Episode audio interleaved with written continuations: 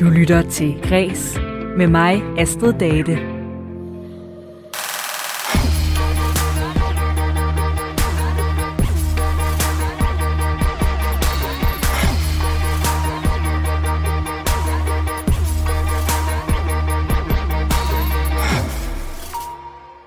Emilie Kvist Kjærgaard er stor fan af de danske sæsoner og de råvarer, vi kan dyrke herhjemme. Hun er vokset op på et af Danmarks første økologiske landbrug, og efter en uddannelse i New York er hun klar til at revolutionere madkulturen herhjemme fra sin nye restaurant i Hanstholm. I dag møder du en ambitiøs kok i vores sommerserie om unge talenter. I Kreds der jagter vi nemlig for tiden de næste store stjerner i kulturen. Derfor kan du i disse uger høre øh, om 10 lovende kunstnere, som vi kan komme til at se og høre meget mere til i fremtiden. Vi ser på, hvad der har formet dem, og hvordan de kommer til at forme os som samfund. Senere i programmet i dag, der skal vi både omkring et nyt gratis kulturpas, den skæve repræsentation i filmbranchen, en bog om regnbuefamilier, der har fået en bøde, og en kvindelig rapper, der har lavet en meget bramfri sang til Kanye West. Mit navn er Astrid Date. Velkommen til Kres.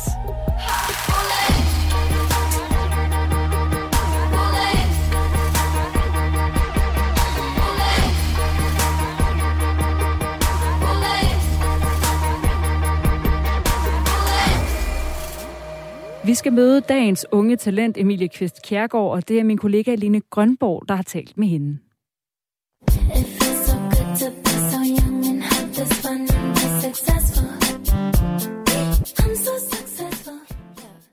Du lytter til vores særlige sommerudgave af Kres, hvor jeg i dag sender et afsnit af vores serie om unge talenter.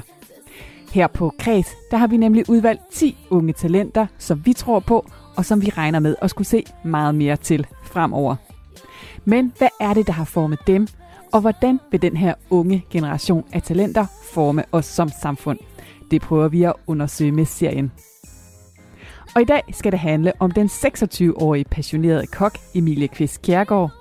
Hun voksede op på et økologisk landbrug på Livø, har arbejdet på flere prestigefyldte restauranter herhjemme og i udlandet, mens hun den her sommer har åbnet en restaurant i Hanstholm under navnet Medvind.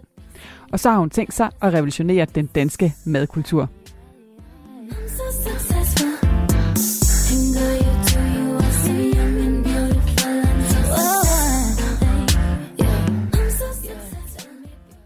Velkommen til dig, Emilie Kvist Kjærgaard. Tusind tak. Vi skal i den her serie starte med at se på, hvad det er, der har formet dig. Og nu nævnte jeg Livø lige før, øh, men de første år, der boede du på en gård faktisk øh, ved Nørrefælling i Vestjylland med din familie. Hvordan vil du beskrive dit barndomshjem?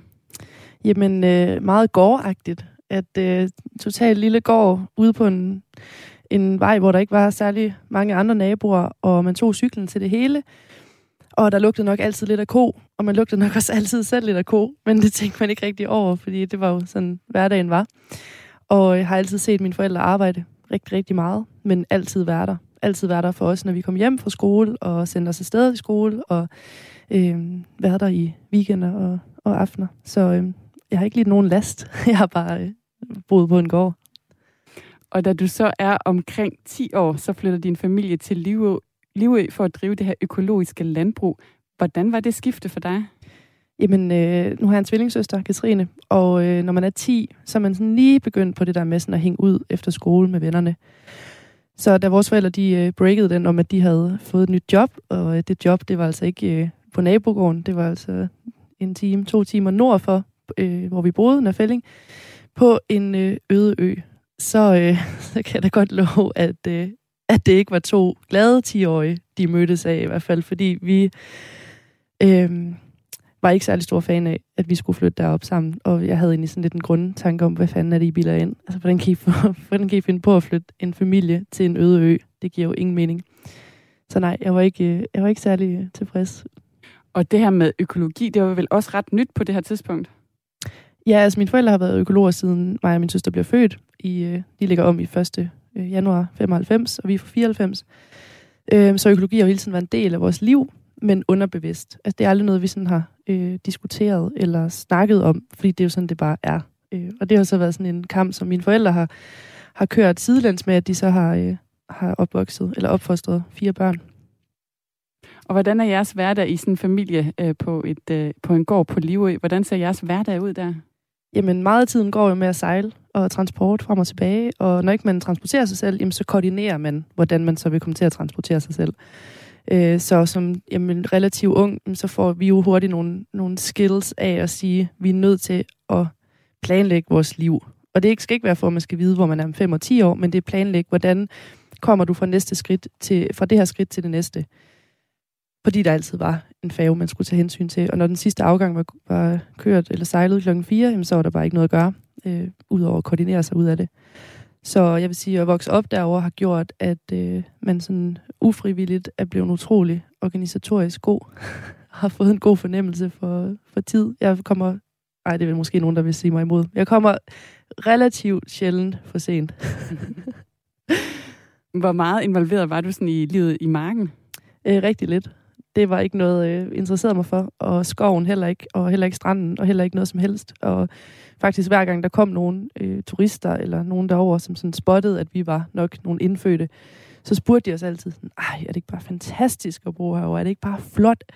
Og så stod vi der og kiggede på en anden mig, Katrine, to 13-årige tøser, og bare sådan, nej, det er ikke. Det er nok det sygeste i hele verden. Det er bare en, en barriere. Altså hele fjorden har bare været sådan en mur til virkeligheden. Øhm, så nej, det var ikke særlig flot, og det var ikke noget, jeg brugte særlig meget tid på. Og du flytter jo så også hjemmefra. Øh, der er din søster flytter hjemmefra som 14-årig og tager på efterskole.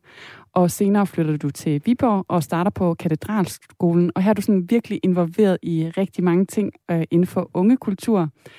Du er faktisk også ved at blive smidt ud af gymnasiet. Hvorfor er du det?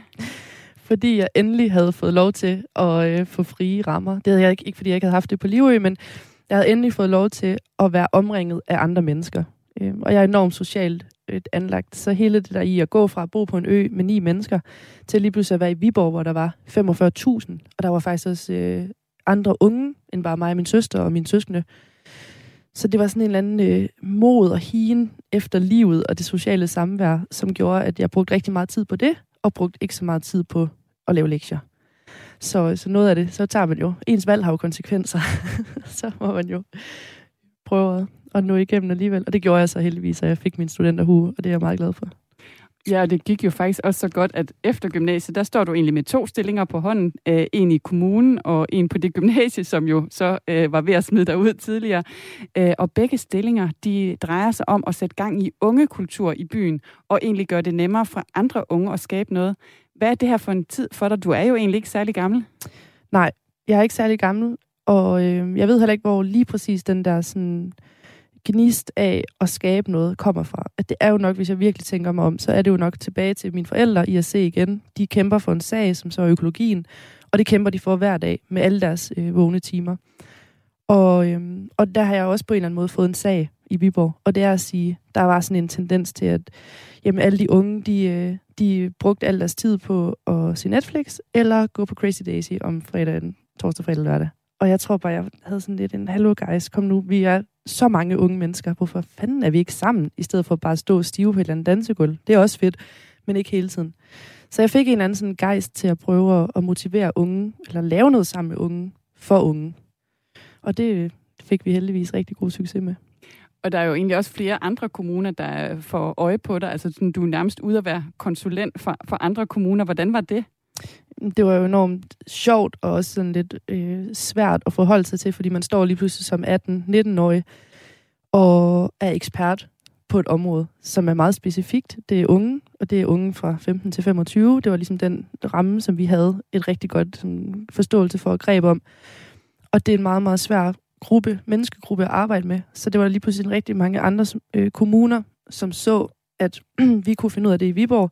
Vi gjorde noget i Viborg, og det ville de gerne have, at vi kom og rådgav dem også om i deres respektive kommuner. Og det var jo sådan en lidt syret situation at stå og være øh, lige sådan sendt ud fra gymnasiet og pludselig kunne noget, som var en vare, som nogle andre gerne ville købe. Det var da sindssygt. Men du har også sagt, at sådan i hele den her periode, hvor der var meget bud efter dig, du øh, blev også inviteret til paneldebatter med kulturministeren og så videre, men at der også var en eller anden frustration hos dig, fordi at du synes, at det var for meget snak. Jamen, jeg tror at hver gang, en, en speciel ting, som virkelig trigger mig, også det gør det stadigvæk i dag, også i kokkebranchen, det er jo, at øh, folk, der stakker. Folk, der har tingene i munden, i stedet for at have det i fødderne eller i hænderne. Så, øh, så går der ikke særlig lang tid, før jeg mister tålmodigheden.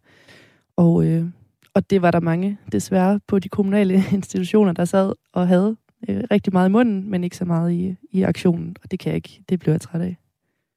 Man kan sige, at på det her tidspunkt, der kunne man jo egentlig godt tro, at du skulle ud og være kreativ iværksætter eller arbejde med ungekultur på den ene eller den anden måde. Men på et tidspunkt, så vælger du jo, at du skal være kok i stedet for. Hvad er det, der gør, at det er det valg, du ender med at tage? Alle mine venner fra gymnasiet, de, øh, jeg holdt sådan to, tre, tre sabbatår. Og alle mine venner begyndte jo lige så stille at starte på universitetet. Og så var jeg jo sådan en helt naturlig del af det, at jeg også begyndte at undersøge universitetsuddannelser og finde ud af, fordi når, det er jo det, alle andre gør, så selvfølgelig skal jeg også gøre det. Og jeg fandt så den her universitetsuddannelse, som hed øh, Naturressourcer, og den var i København. Og for at jeg kunne starte på den, var jeg nødt til lige at læse nogle fag op. Så det brugte jeg tid på, og jeg havde det hver ene eneste dag jeg gør det der. Der var ingen motivation.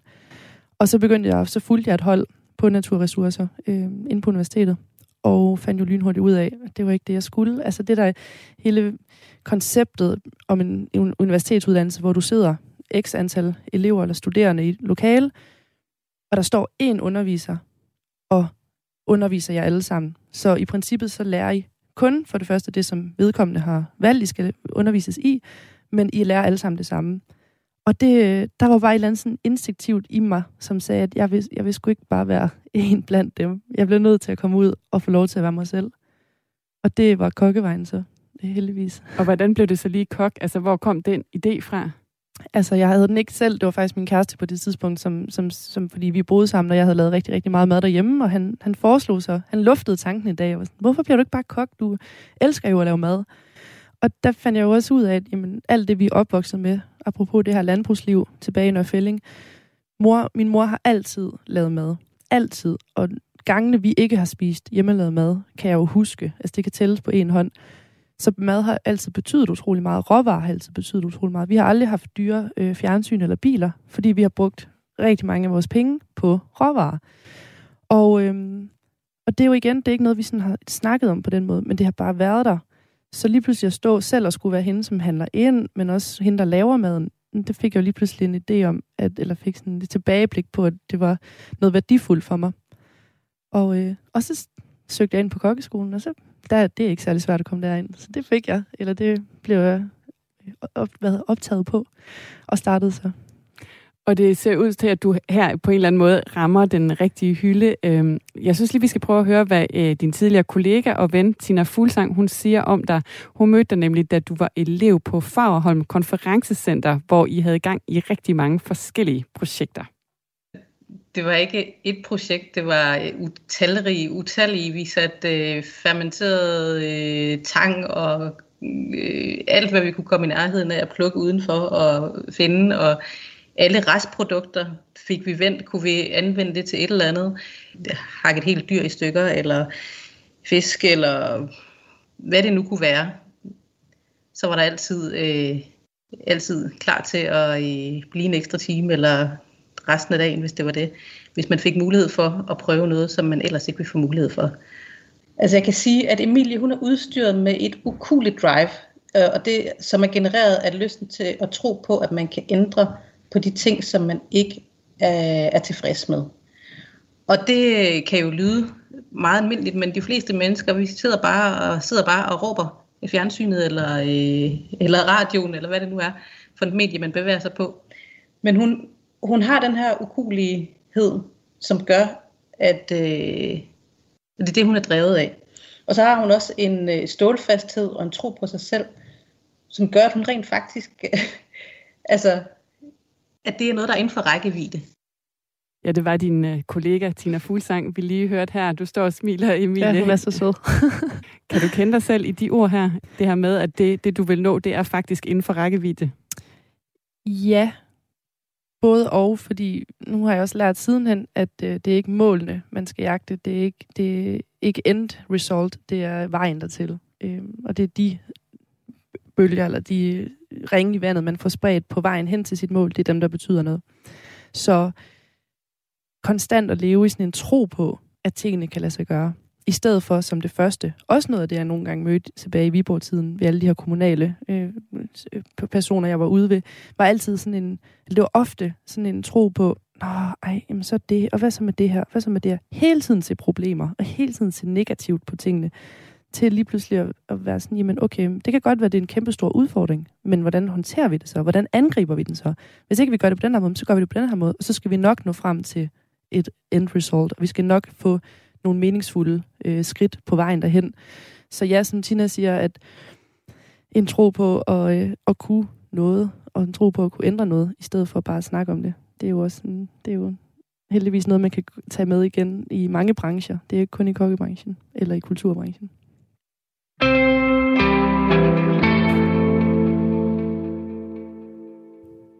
Du lytter til Kreds på Radio 4. Jeg hedder Lene Grønborg, og jeg står her med dig, kok Emilie Kvist Kærgaard. Du er nemlig en del af vores sommerserie om unge talenter. Og vi har lige set på, hvad det er, der har formet dig, og vi skal nu videre og tale lidt om dit arbejde, som du står med nu og her. Det er nemlig sådan, at du som 26-årig har pakket tasken og flyttet fra København til Hanstholm for at starte restauranten Medvind. Og det har du altså en vision med. Det skal vi tale lidt mere om, men inden vi lige når derhen, så skal vi altså også høre om et sted i New York, som har inspireret dig. Du har arbejdet mange steder allerede, altså lige fra Michelin-restauranter i København og til Kron på Livø. Men øh, du har fortalt mig, at det er altså den her restaurant øh, omkring New York, som har inspireret dig rigtig meget. Hvad er historien med den? Jamen, historien er, at øh, der ligger en gård 40 km nord for Manhattan, og på den gård, der er der en øh, kok, der hedder Dan Barber, som har startet en restaurant. Og konceptet er ligesom, at alt, hvad der sker på restauranten, alt, hvad der kommer ud på tallerkenerne, det er høstet fra den gård, eller nogle, tæt, nogle gårde meget tæt på. Men det er ligesom hele det der lille økosystem af et samfund, som bygger på, hvad er der ressourcer lige nu ude i marken, og hvad er det så, man får at spise, og hvad er det så, man, giver, øh, man bruger i køkkenet på den måde. Og øh, ja, der fik jeg lov til øh, at komme over og arbejde øh, i, hvornår? 20? I august 20. Hvordan får man lov til det? Jamen, øh, det gør man ved at øh, skrive åbenbart en ansøgning, der giver mening. og, øh, og måske også være sådan lidt, ikke dumt dristig, men igen tro på, altså det er en af verdens bedste restauranter, og kåret som en af verdens bedste restauranter, og det kunne da sagtens, det kunne da være nemt at sidde og, og sige, puh, det er da godt nok out of reach, altså det kommer jeg da aldrig nogensinde til at arbejde. Men man kunne også sætte sig ned og skrive den ansøgning i stedet for at bruge tiden på at brokse eller, eller være ubeslutsom. Så jeg satte mig ned i stedet og skrev en ansøgning, og kom så heldigvis til samtale, og endte så også med at få jobbet, og endte så også med at få et visa til så at kunne få lov til at komme derover og arbejde. Og hvad, tog du sådan, ligesom, hvad har du taget med dig fra den oplevelse? Jamen alt. Altså jeg har jo selvfølgelig før det, var jeg også rigtig meget klar over, hvad det var for en, en måde, jeg gerne ville være kok på. Og det var jo kvæg også altså, den grund til, at jeg valgte at tage derover, fordi jeg ville gerne den her relation mellem gård og restaurant. Så jeg vidste jo godt, det var den vej. Men det lige pludselig at komme over og opleve det, og arbejde så intens med det, hvor vi jo hver morgen havde, havde møder, fælles møder med alle samtlige kokke. Vi sad 40 mennesker, og så kom øh, landmændene ind fra marken hver morgen for at fortælle om, hvad der, at, hvad der er lækkert på marken lige nu, og hvad det, vi har høstet, og hvad det så, I får med ind i køkkenet. Så hele tiden den der konstante bevidsthed omkring, at naturen øh, bestemmer altså, hvad det er, vi skal arbejde med i køkkenet nu. Og den tager jeg rigtig, rigtig meget med mig hjem. Og da du så, som du siger, kommer hjem, øh, så beslutter du dig så for at åbne den her restaurant i Hanstholm, hvor du vil sælge fisk, og restauranten den åbnede i maj. Men hvordan kom den her idé til dig? Jamen, det ved jeg heller ikke. Det er så skørt jo. altså, problem, eller udfordring igen, for ikke at modsige sig selv. Udfordringen er jo egentlig lidt, at jeg faktisk ikke er færdigudlært endnu. Så jeg er stadigvæk kokkeelev på, på papiret. Så når du kalder mig kok, så er det egentlig sådan lidt en selv, øh, en autodidakt øh, kok. Fordi jeg har ikke fået papir på det endnu. Og, øh, og det kunne man jo hurtigt sige, at det var måske smart at tage hjem fra New York, og så faktisk gøre den her uddannelse færdig. Og det prøvede jeg også. Men der var bare et eller andet hele tiden i mig, jeg sådan kunne mærke sådan en grund øh, tanke om, at det føles forkert at arbejde for nogle andre. Og det er ikke fordi, jo, jeg er da måske sådan lidt, øh, lidt egoistisk eller meget sådan selvbevidst omkring, hvad jeg gerne vil. Og hvis der er nogle mennesker, som ikke hjælper mig til at opfylde det, jeg gerne vil, så er jeg nødt til at skære dem fra i mit liv. Og sådan har jeg det lidt med kokkeuddannelsen. Hvis ikke den hjælper mig på vej, jamen, så er jeg nødt til at sætte den til side, for så at gøre det, som, øh, som rykker mig fremad. Og i det her tilfælde var det, at øh, jeg blev nødt til at springe ud i og lave min egen restaurant. Så det har jeg gjort. Og hvorfor i Hanstholm? Fordi at øh, vi skal tilbage til at få de råvarer fra, hvor, øh, hvor råvarerne er. Og i Hansholm er der usandsynlig mange fisk, sjovt nok. Øh, det er Danmarks største konsumhavn, så det vil sige, det er der, der bliver landet allermest af det spisefisk, vi får i Danmark. Desværre så er det kun 2% af det, der bliver landet, som øh, vi rent faktisk beholder i Danmark, og resten det bliver sendt til Europa. Så jeg så ligesom en, både sådan en guldgruppe af råvarer, fordi så er der hele ty ud over det jo, som også bare en sindssygt lækker muld, og der er nationalparken, så der er super mange urter og, og vilde ting, men der er også nogle rigtig gode grøntsagsavlere. Så hele det der med lige pludselig at komme tilbage og føre restauranterne tilbage til der, hvor maden bliver produceret, eller bliver øh, dyrket, eller bliver fanget, det, det var alt afgørende for mig.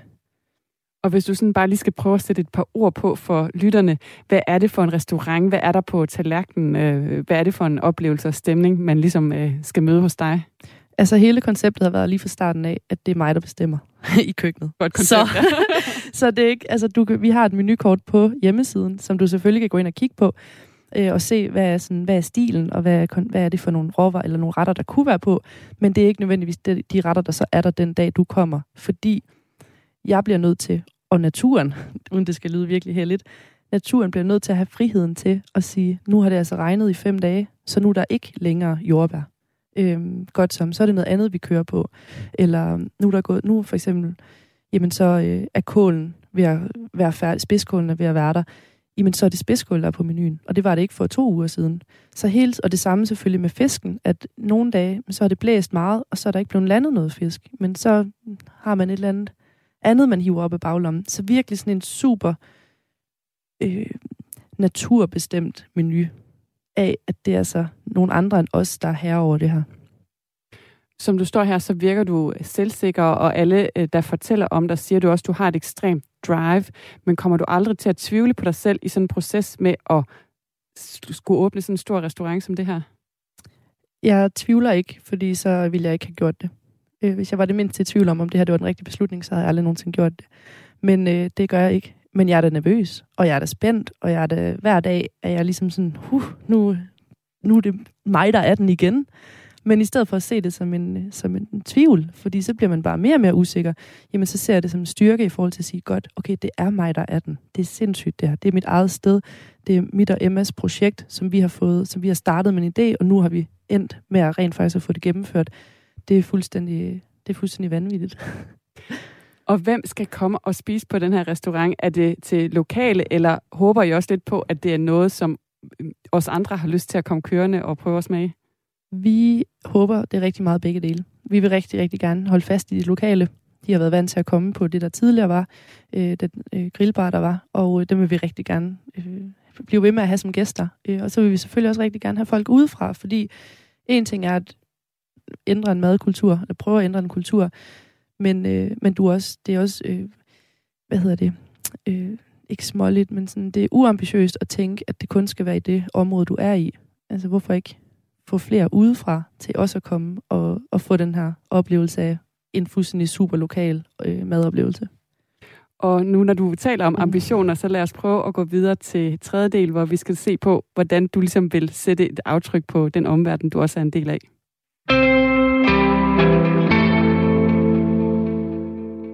Vi er nemlig i gang med en sommerserie om unge talenter i kreds her på Radio 4.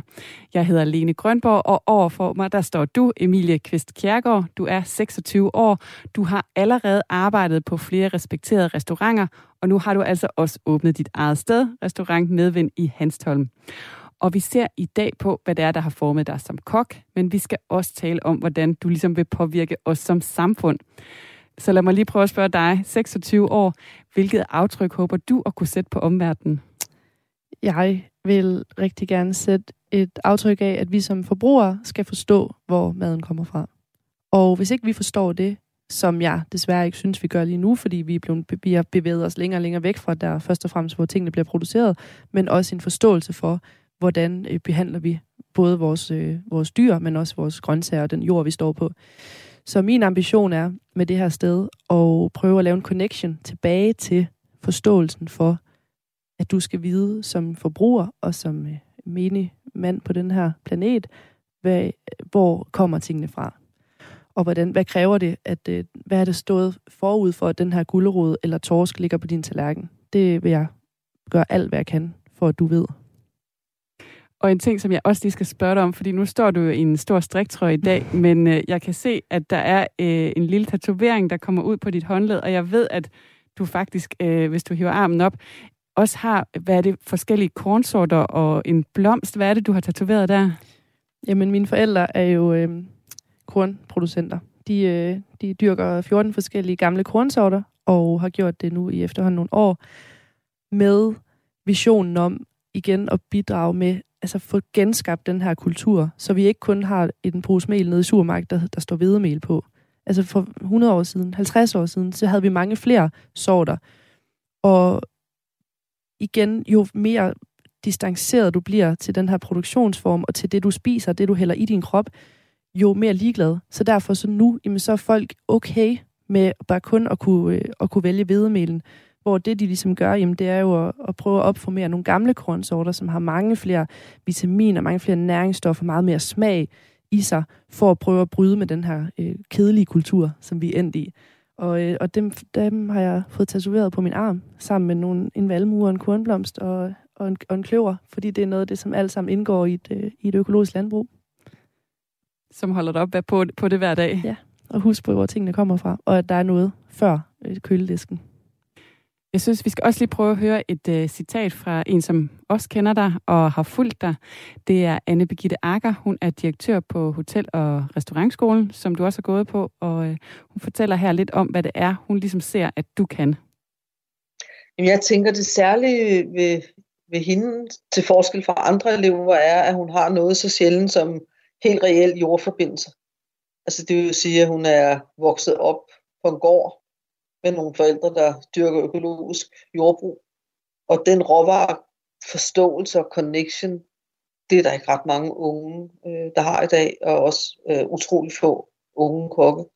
Og det er jo, øh, det giver hende øh, en stor kritisk sans, øh, men det giver hende også, øh, hvad skal man sige, en tilgang til det at lave mad, som er anderledes end de fleste det man kan sige, hvis du spørger om fremtiden, så håber jeg, at hun holder fast i det, hun siger nu, at hun vil være med til at ændre fødevaresystemet og øh, sørge for at forbinde øh, by og land og tage udgangspunkt i klimaforandringerne. Og, og det, der er helt vildt med nogle af de dygtige kokke, er jo at, at kunne påtage sig et samfundsansvar samtidig med, at man gør det med nydelsen i centrum. Det er jo, det er jo gave, som vi andre har brug for.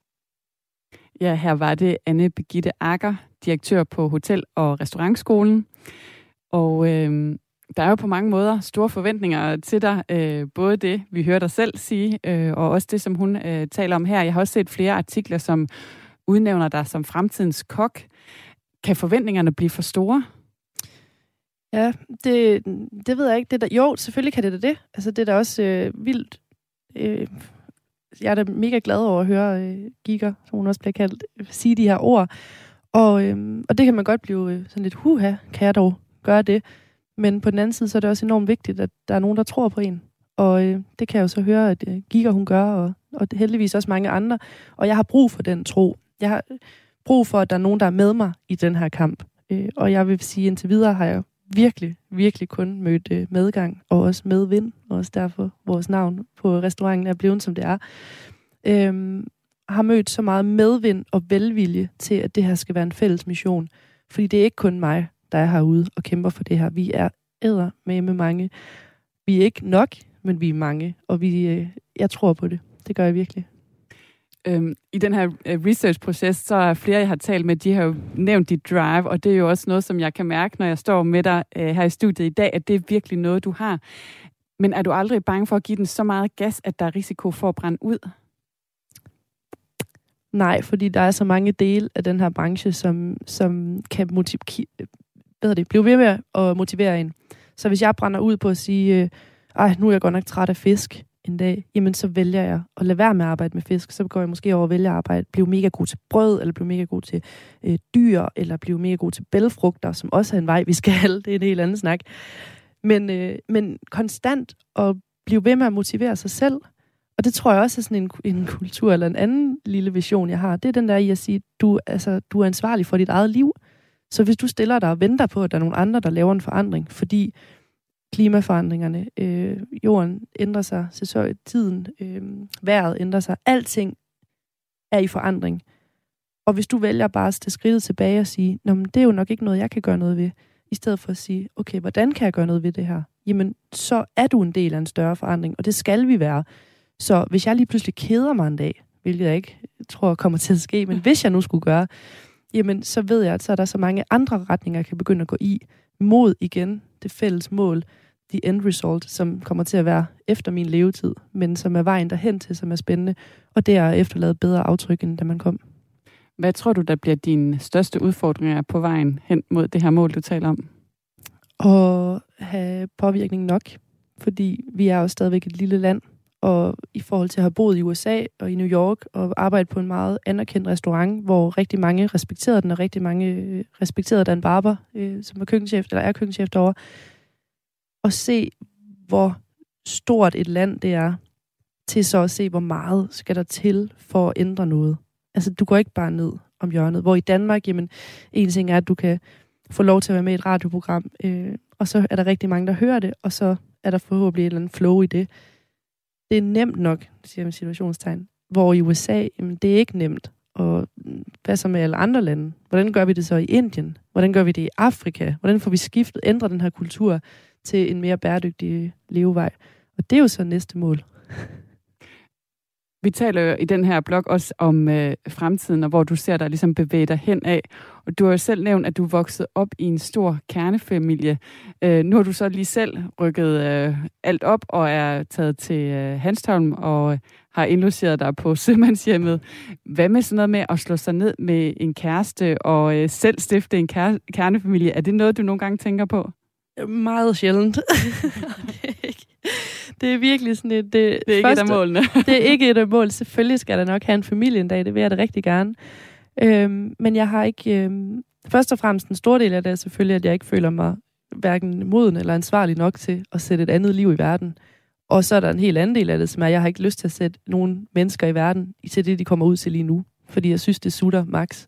Så, øh, så før jeg har fået noget at ændre noget, eller vi alle sammen har fået noget at ændre noget, så den dag, der skal jeg nok begynde at sætte nogle børn i verden, fordi at de, øh, de skal skulle vokse op til noget bedre end det, som, som vi er på vej til at efterlade dem lige nu. Vi er ved at nå målet her øh, med den her udsendelse, men lad mig bare lige høre dig her afsluttende. Emilie Kvist Kærgaard, kok på øh, restaurant Medvind i Halsholm. Hvor er du om fem år? Det er et virkelig godt spørgsmål. Jeg er nok ikke i Danmark. Det tror jeg ikke på. Jeg håber, at jeg er et andet sted, hvor, øh, hvor jeg bliver udfordret. Fordi en ting er selvfølgelig, at det er også rimelig udfordrende at åbne en restaurant øh, selv, og åbne en restaurant i Hanstholm. Men, øh, men på et tidspunkt, så har man også ligesom, så har man forhåbentlig lært noget af det. Og så står man og skal udvide sit, sit repertoire endnu mere. Og det ikke, at jeg tror, at Danmark kommer til at være for lille. Det lyder øh, kæphøjt at sige. Men, øh, men jeg tror, der er så mange flere muligheder i resten af verden, og det vil jeg gerne prøve at afsøge og undersøge. Så det håber jeg rigtig meget, at jeg får lov, får lov til at få lyst til. Tak for det, Emilie Kvist Kærgaard, restaurantindehaver i restaurant Medvind i Hanstholm. Tak fordi du kom. Tak fordi jeg måtte. Det var min kollega Lene Grønborg, der havde talt med Emilie Kvist Kærgaard. Du lytter til Græs med mig, Astrid Date. Jorden er ved at gå under.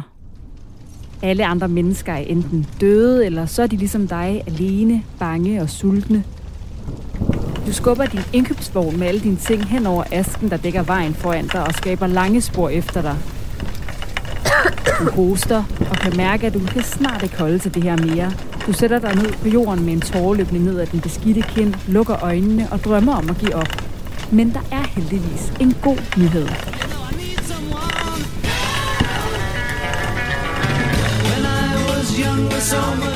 Du kan nemlig stadig høre musik. Det norske firma Elia Management Group vil nemlig oprette det såkaldte Global Music Vault, det skriver GAFA.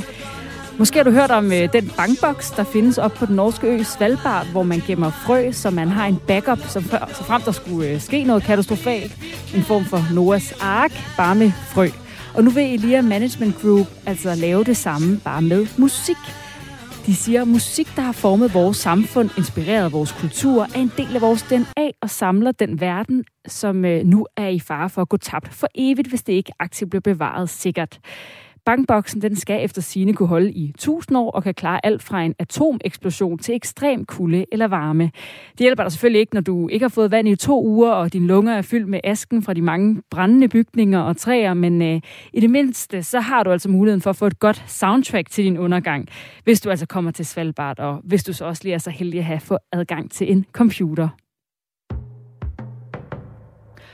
Og således kom jeg i gang med dagens korte nyheder fra kulturens verden. Vi fortsætter i Ungarn, hvor en boghandelskæde har fået en bøde for at sælge en børnebog, der handlede om to regnbuefamilier.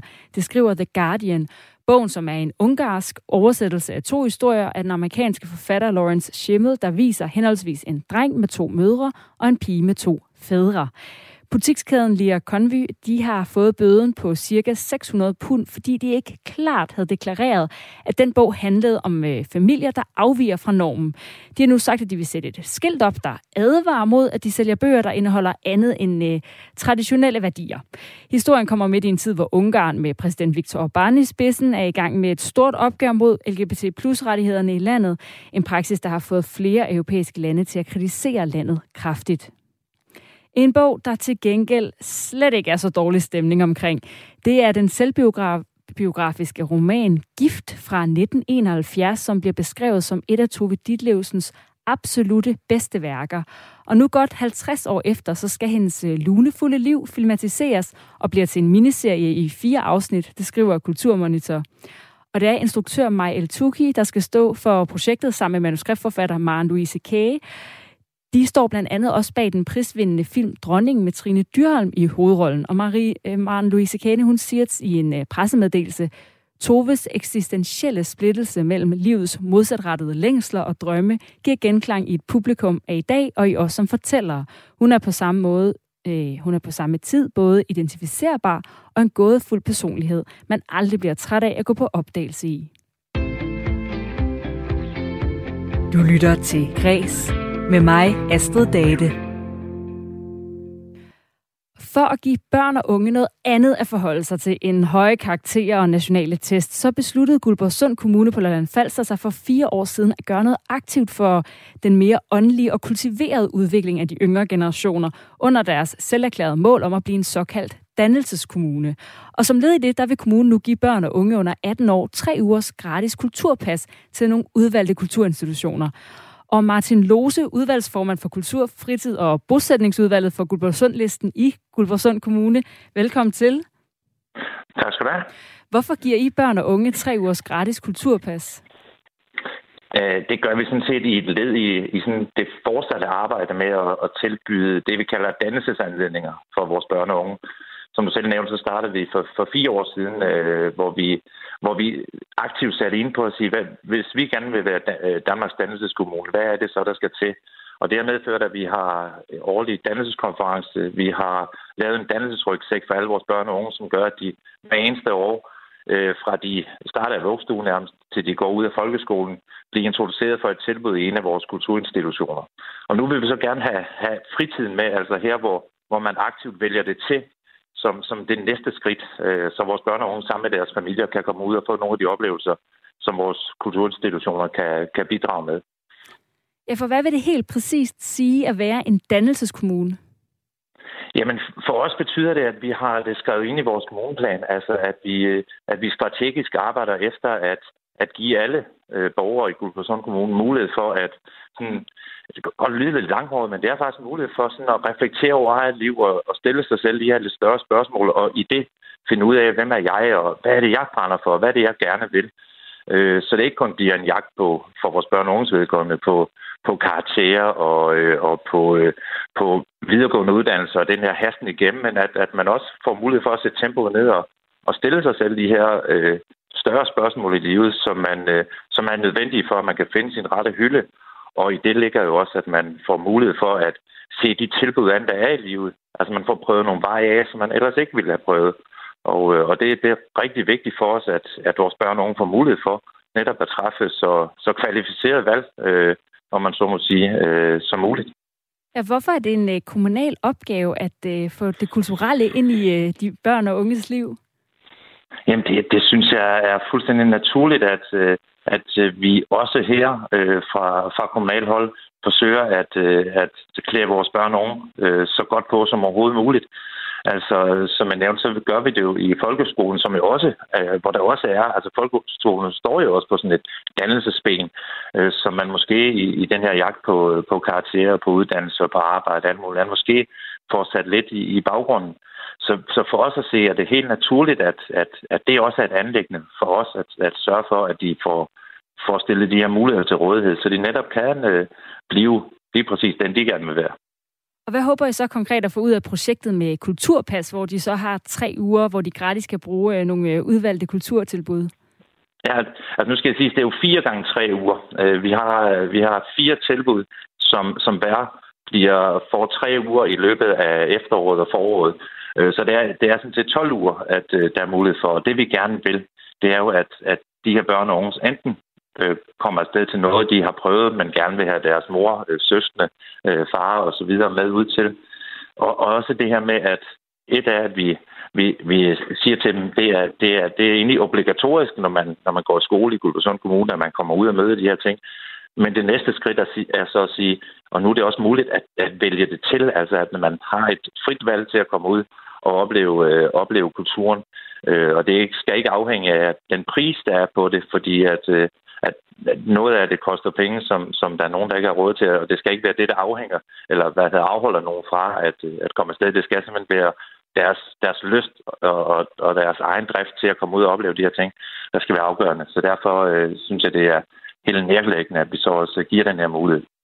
Og en ting er, at det, den her mulighed øh, er her og bliver gratis til børn og unge og deres familier, men hvordan sikrer jeg, at de bliver brugt, og at de kommer afsted til det? Ja, det første, det første år her er sådan et pilotår, fordi du har jo fuldstændig ret i, at, at det, kan, det kan da være svært at måle på.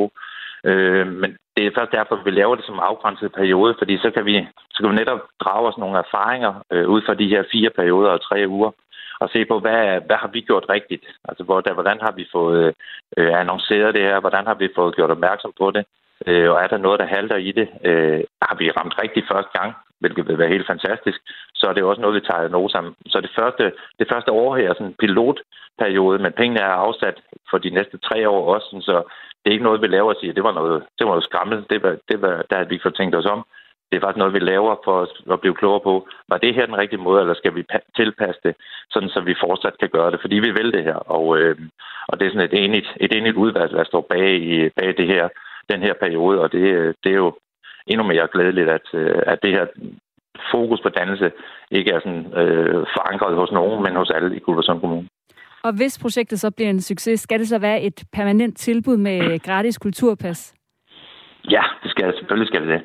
Øh, og så må vi se på, om, om vi kan udvide det og passe det til, og de erfaringer, der kommer fra de steder. Altså i første omgang er det Museum Lolland Falster, Bulbersund Zoo, øh, Gæsser Remise og øh, Middelaldercenteret, og så ud fra deres erfaringer skal vi jo øh, tilpasse det, men der er ingen tvivl om, at det her er kommet for at blive. Martin Lose, formand for Kultur, Fritid og Bosætningsudvalg øh, i Guldborgsund Kommune. Tak fordi du var med her i dag. Selv tak. Du lytter til Græs med mig, Astrid Date. Hvor er kvinderne? Det er et tilbagevendende spørgsmål på filmfestivalen i Cannes, der er i gang lige nu i Sydfrankrig. I år der har fire af de 24 film, der dyster om hovedprisen, den gyldne palme kvindelige instruktører. Til gengæld har festivalen øh, promoveret sig med, at øh, der for første gang i festivalens 74 år lange historie sidder flere kvinder end mænd i juryen, som bestemmer, hvem den gyldne palme skal gå til. Fem ud af ni er nemlig kvinder i juryen, som er ledet af den amerikanske instruktør Spike Lee. Vi skal snakke lidt om repræsentation i filmbranchen, og til det der har jeg fået besøg af Tess Skadegaard Thorsen fra Center for Kønsseksualitet og Forskellighed, og med en Ph.D. i specialiseret i uh, racialiseret repræsentation i dansk film. Velkommen til, velkommen til Kreds, Tess. Tak skal du have. Det var en lang titel, men jeg fik det hele med. ja. Vil du sige, at uh, repræsentationen på en filmfestival som Cannes er problematisk? Altså, øh, jeg tror, det større spørgsmål her er, hvad kan man sige, fordi der er ligesom en bred forståelse nu rundt omkring på festivaler, at, øh, at repræsentation er en udfordring, øh, og især, hvad kan man sige, i, øh, i godsøjne europæiske eller vest, vestlige festivaler. Øhm, så så jeg, jeg vil sige, at, at ikke kun er repræsentation en udfordring, som allerede er bredt anerkendt, men, øh, men der ligger faktisk også, hvad kan man sige, en, en helt bred øh, vifte af udfordringer i de løsningstiltag, vi ser rundt omkring på festivaler for tiden. Og hvad er det for eksempel? Jamen, noget af det, vi har bemærket, for eksempel, jeg var, øh, jeg var sidst inde, øh, øh, også, jeg tror faktisk måske, det var her i, i Radio 4, at snakke om Berlinalen. Øhm, noget af det, vi ser på forskellige Som en anden festival. En anden filmfestival, ja, ja hvor man kan, det er Berlin, øh, Berlins Filmfestival, øh, hvor man kan, kan vinde en pris også, der hedder øh, Bjørnen. Øh, der er så forskellige bjørnen, Krystalbjørnen for eksempel. Øh, nå, men, øh, men noget af det, de gjorde, var, at de begyndte at indføre kønsneutrale skuespilkategorier. Øh, så for ligesom at imødegå, hvad kan man sige, den kritik, der har været, hvor vi i lang tid har set filmfestivaler øh, hierarkisere øh, forskellige, for eksempel skuespilkategorier, efter øh, om det er bedste mandlige eller bedste kvindelige skuespiller, og på den måde er der sådan øh, blevet lagt lidt prestige eller lidt vægt på, om, øh, om man vinder den ene eller den anden kategori, og, og udover det, så er de her kategorier selvfølgelig eksklusive kun for kvinder og mænd, det vil sige, der er ikke rigtig plads til non-binære. Øh, og det vil sige, der, der sker på tværs af filmfestivaler øh, i, i hele verden, men især i Europa lige nu, nogle, nogle brud, nogle diskussioner omkring repræsentation, øh, som både præger de kategorier, vi har, og som også præger, hvad kan man sige, vores forståelse af, øh, hvem der skal være en jury, for eksempel. Man har jo set de samme diskussioner, som vi ser på Cannes nu, for eksempel udspille sig i Hollywood med Oscars og Golden Globes i nogle år nu. Og har det betydning, at der for eksempel så øh, nu er flere kvinder i juryen i Cannes, og man sørger for, at øh, der også kommer flere kvindelige filminstruktører? Altså man kan sige, det, det har den, den betydning, at det imødegår en, en meget meget lang øh, ulighed, der har ligget mange år tilbage. Øh, at man, man prøver at rette op på den ulighed i forhold til køn. Så, så selvfølgelig, altså, jo, en til en, hvis vi lige kigger på det, så har det den effekt, at vi måske kommer en lille smule af den kønnede ulighed, der har været, lidt til livs. Øh, noget af det, som min forskning så til gengæld peger på, er, at ret tit så ser vi på tværs af de her filmfestivaler, men også på tværs af, af filmbranchen, øh, både i Danmark og i Europa, øh, et, et hyperfokus, en hyperfokusering på køn.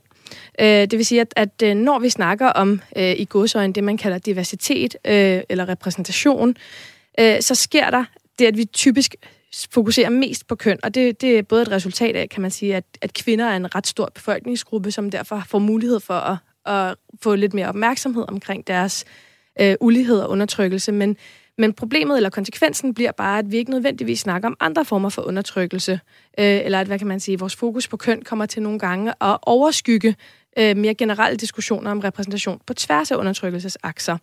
Øh, undertrykkelsesakser, det er sådan noget som for eksempel øh, handicap, eller hudfarve osv. Øh, og, og noget af det, min forskning peger på, er, at hvis man kun fokuserer på én kategori, så risikerer man i bedste fald at udskyde ens fokus på de andre kategorier, men i værste fald risikerer man faktisk, at ens kønsinitiativer direkte går ind og bidrager til, at andre marginaliserede grupper skubbes mere ud af branchen. Fordi man ligesom siger, nu har vi et fokus på køn, og det betyder nødvendigvis, at der bliver lidt mindre plads til at fokusere på andre minoriserede grupper. Så det er kun øh, første skridt i, øh, i en øh, debat om øh, lighed, at øh, man tager de her kvinder op på kanden. Og der er jo andre, der vil sige, at Filmfestivalen i Cannes også har ry for at være en anelse ja, fodslæbende i forhold til at tage aktivt højde for ligestilling og diversitet. Hvordan er det, hvis vi kigger herhjemme i den danske filmbranche? Er repræsentation også et problem her? Jo, og det, det er sjovt, fordi man kan sige, øhm, når vi ser de her diskussioner på tværs af forskellige filmfestivaler rundt omkring i verden, så øh, får det også lov til at fylde lidt i nyhedsdækningen og mediedækningen herhjemme i Danmark, men der har været ret lidt diskussion af, øh, hvor, hvor udfordret vi er i forhold til repræsentation herhjemme. Øh, det, altså det ser man blandt andet ved, at der for eksempel ikke har været særlig meget forskning i repræsentation i film, øh, ud over mit eget forskningsprojekt og ganske få andre. Øh, hvor i, i andre lande, der har man hele forskningscentre dedikeret til at kigge på repræsentation og ulighed og øh, køn, race, seksualitet osv. på film. Øh, så på den måde, så, så ser vi, at, øh, at i hvert fald forskningsmæssigt er der et kæmpe efterslæb i Danmark, men også hvis vi kigger på, hvordan vi rent faktisk løser de her udfordringer. I Danmark har vi set, øh, at filmbranchen har taget øh, en meget hands-off tilgang til, øh, til repræsentation og diversitetsinitiativer. Det vil sige, at de har øh, i høj grad lagt op til, at det her det skal være noget, der kommer nedefra op. Det skal være græsrodsbaseret. Det skal helst komme fra branchens egen lyst, vilje og initiativ. Og, og problemet med det bliver, at når vi, når vi kigger på den danske filmbranche, så er det jo en enormt øh, hæftigt finansieret branche i Danmark. Vi er et meget lille land, og vi er meget privilegerede, at vi kan have en filmbranche, der stadig lever sundt og stærkt i dag, Og det er blandt andet, fordi vi har en, en god, stærk tradition for filmfinansiering gennem det offentlige. Det vil sige, at det, det danske filminstitut distribuerer øh, midler, og øh, rigtig mange af de mennesker, jeg har interviewet i min egen forskning, peger på, at det stort set er umuligt at få en ordentlig filmkarriere øh, op at stå på benene uden støtte fra Filminstituttet. Det vil sige, at de bliver en, en slags gatekeeper. Øh, de åbner og lukker dørene til, om, om man får mulighed for at få en filmkarriere. Og, og derfor er det jo enormt vigtigt, at vi tænker på, jamen hvis vi alle sammen er med til at betale for en filmbranche i dag i Danmark, er det så også øh, nødvendigt, at vi måske alle sammen kan se os spejlet i øh, de forskellige film øh, og filmskabere, som, øh, som er i den danske filmbranche. Er det nødvendigt, at vi alle sammen kan have lige muligheder og adgang for at deltage i den her filmbranche? Øhm, og der er, det, der er det påfaldende, at vi ikke rigtig ser øhm, helt så store skridt i Danmark, som man ser i andre lande. Selv i lande, hvor der er meget mere kommercielt drevne. Altså hvis du kigger på for eksempel Hollywood, så er der masser af rapporter, Hollywood Diversity Report, Gina Davis Institutes rapporter, der peger på, at øh, øget repræsentation, både i forhold til racialisering, seksualitet og køn, øh, både er godt for ens return on investment og, øh, og trækker nye publikumgrupper ind osv. Det vil sige, der er ligesom et markedsargument for det.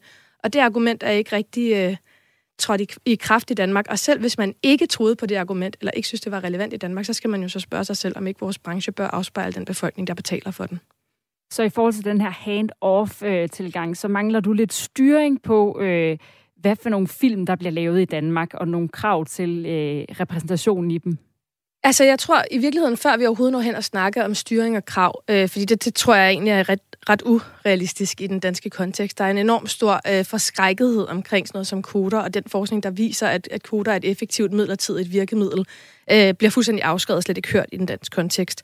Øh, så inden vi overhovedet når derhen, hvor vi skal snakke om, om øh, reelle, hvad kan man sige, øh, krav eller, eller reel stillingtagen, så bliver vi nødt til at spørge os selv om, om den forestilling, vi har om dansk film nu, som meritokratisk eller færre eller tilgængelig for alle, om den virkelig passer, om den virkelig er sand.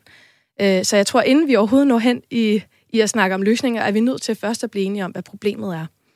Forfatter og anmelder Jeppe Krogsgaard Christensen, han mener i forhold til det her, at hvis kunstnere i både øh, litteratur, film, serier skal tage hensyn til, at nogen bliver krænket af, at øh, nu giver jeg bare et eksempel, at blive portrætteret meget stereotypt, øh, så står vi tilbage med en fattigere kunst. Han skriver blandt andet sådan her i øh, kulturmediet Kulturmonitor, at nogle få kunstnerne, nemlig at øh, der, der er den identitetspolitiske strømning med dens hensynstagen og moralske oprustning, den rene gift. Han skriver, ja, den får lov at trænge ind i kunstnernes bevidsthed og i deres værker, og vi kan ende med at stå tilbage med en kunst, der er Vogue-certificeret, men også bleg og blodfattig. Det må stå klart for enhver af kunst, hvor ingen samfundsgrupper eller privatpersoner må kunne føle sig krænket, hvor ingen må føle sig udnyttet af en fattigere kunst. Og han giver eksempel med Disneys nyeste film. De lever op til alle tidens standarder. Alt er tjekket og godkendt. Alle scener er inkluderende. Ingen mennesker eller dyr kommer til skade under optagelserne. En hver lighed med nulevende personer er utilsigtet osv. osv. En dag kan vi ende med, at alt kunst er sådan på grund af alle de gode viljer. Har han ret i det, at de hensyn og tiltag vil lægge bånd på noget af den kunstneriske frihed?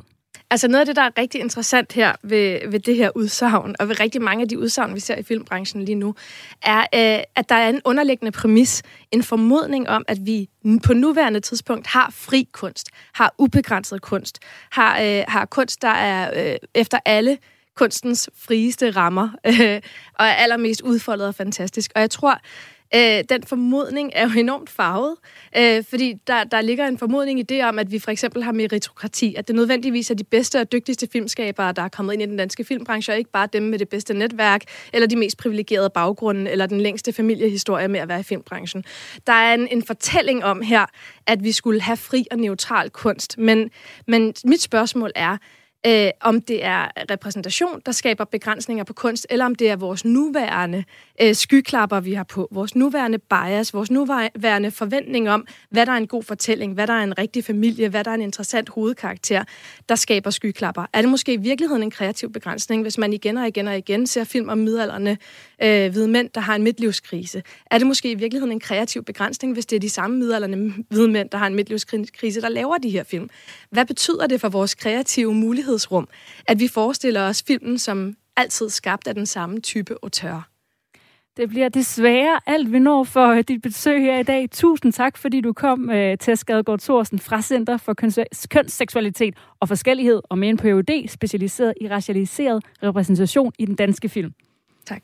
Tak for invitationen. Og det var altså også alt, hvad jeg havde fra øh, kreds til jer i dag og for denne uge, hvor vi jo er taget hul på vores øh, sommerserie om unge talenter, hvor vi prøver, at vi kan blive klogere på nogle af de næste store stjerner i kulturen. Og det kan man altså finde inde på øh, Radio 4's hjemmeside eller som podcast. Programmet i dag blev lavet af Lene Grønborg og Emil Schønning. Jeg hedder Astrid Date, og jeg er tilbage igen på mandag. Her er nyhederne.